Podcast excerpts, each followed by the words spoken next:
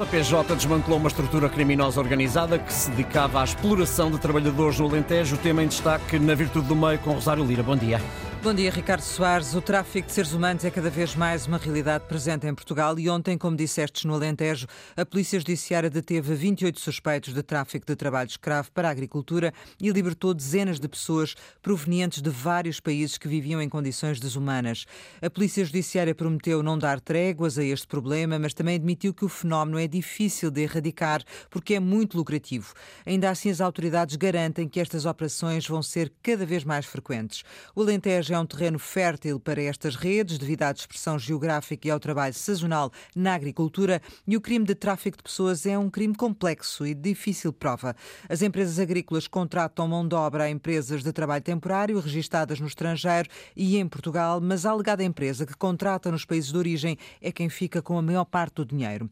Os imigrantes ontem libertados eram provenientes da Roménia, Moldávia, Ucrânia, Índia, Senegal, Paquistão, entre outros, e foram contratados com a promessa de virem trabalhar para Portugal a ganhar muito dinheiro, mas dinheiro é coisa que praticamente não recebem e, em troca, têm, isso sim, uma vida de miséria, muitas vezes sem comida e a viver em condições desumanas. Manuel e João Goberno, muito bom dia.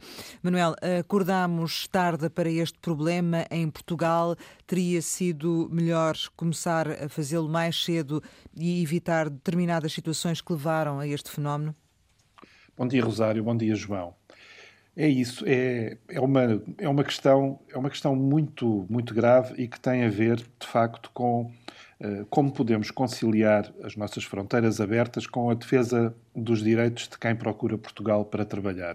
No fundo, como é que podemos evitar que haja uma nova escravidão uh, que esteja ativa e a funcionar em Portugal e que uh, não garanta os mínimos direitos a quem vem para o nosso país. Há aqui uma questão, eh, a Polícia Judiciária já há um ano atrás tinha feito uma operação deste género, em que também tinha tido dezenas de detidos e libertado centenas de trabalhadores imigrantes. Mas há aqui uma questão que, uh, numa declaração que eu vi ontem do Presidente da Câmara Municipal de Beja, uh, chama a atenção. Ele salienta que é fundamental criar legislação que uh, impeça situações uh, muito graves, como, por exemplo, a falta de condições de salubridade na habitação. E, e, o que ele dizia é que não, não há sequer uma legislação que defina o número máximo de residentes que podem ser acolhidos no edifício. Ouvimos relatos de pessoas que estão às dezenas e que utilizam uma única casa de banho, praticamente amontoadas dentro de casas. Bom, eventualmente, Manuel, isso seria criar mais um crime, mas não acabar com o problema, não é? Portanto, eh, criava-se mais um crime, mas não se acabava com o problema. É verdade, mas as ações da Polícia Judiciária que irão ser repetidas, a fiscalização uh, e um quadro legal mais apertado que defenda direitos básicos das pessoas pode ajudar a combater aquilo que a Polícia Judiciária também disse ontem, que é a existência de máfias que são muito complicadas de combater. Certamente. João, uh, estamos, acordámos tarde para este problema, ao ponto da Polícia Judiciária vir agora dizer que é um fenómeno difícil de erradicar? Bom dia, Rosário, bom dia, Manuel, bom dia a quem nos ouve. Eu ontem confesso que me lembrei muito uh, de todas as campanhas, de todas as vozes que se ergueram eh, relativamente à condição de quem foi trabalhar para o Qatar antes do, do Mundial de Futebol. Houve, houve também uh, imensos abusos, imensos atentados à liberdade e às condições de vida uh, do operariado que foi para lá. Uh, claro que depois foi tudo esquecido quando a bola começou a, a, rolar, digamos assim, mas aquilo que me custa é perceber que em novembro de 2023 em Portugal estas situações são possíveis. Um, o alerta do Presidente da Câmara de Beja, que, que, que o Manuel já referiu, é um sublinhado, é um sublinhado importante, porque não são só as redes de tráfico humano que vão lucrando uh, com as condições a que sujeitam as pessoas. Há ali um, uma, uma fonte de lucro, por exemplo, para quem aluga as casas e também não é controlado pela autoridade tributária. Ou seja, cria-se uma espécie de, de rede de, de interesses em que, em que de facto uh, os grandes, os únicos, se calhar prejudicados, Bem, além da imagem do país, mas isso é outra história. Mas os maiores prejudicados são mesmo aqueles que nem, nem possibilidades têm de fazer denúncias porque têm medo, porque estão longe, porque estão desprotegidos, porque foram enganados e porque eventualmente nem sequer sabem como é que podem sair destas situações.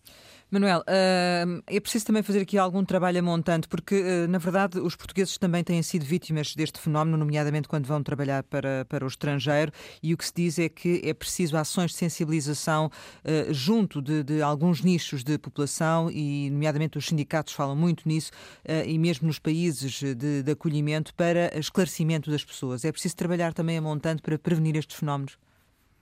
É preciso trabalhar a montante e é preciso trabalhar em diversos setores. Eh, o João sublinhou há bocadinho é uma questão que é fundamental, que é percebermos que existe eh, uma teia de interesses eh, que não são só os das os das máfias que fazem, eh, eh, fazem de seres humanos a sua mercadoria, mas também de todo um sistema que está montado para ir lucrando pelo caminho, desde quem facilita o alojamento em condições absolutamente insalubres, a quem depois também aproveita esse trabalho. Isto não deixa de ser um pouco, voltando a outro paralelo que o João disse, não deixa de ser um pouco dramático. Quase 50 anos depois do 25 de Abril, o Alentejo volta a ser palco eh, de situações de exploração muito, muito complexas. É, é absolutamente.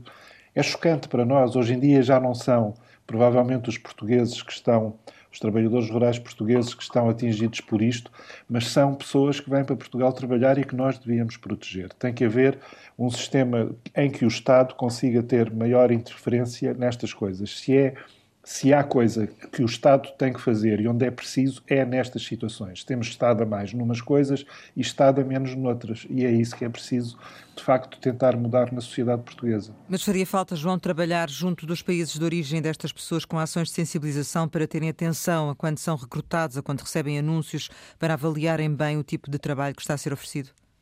Com certeza que sim, Rosário.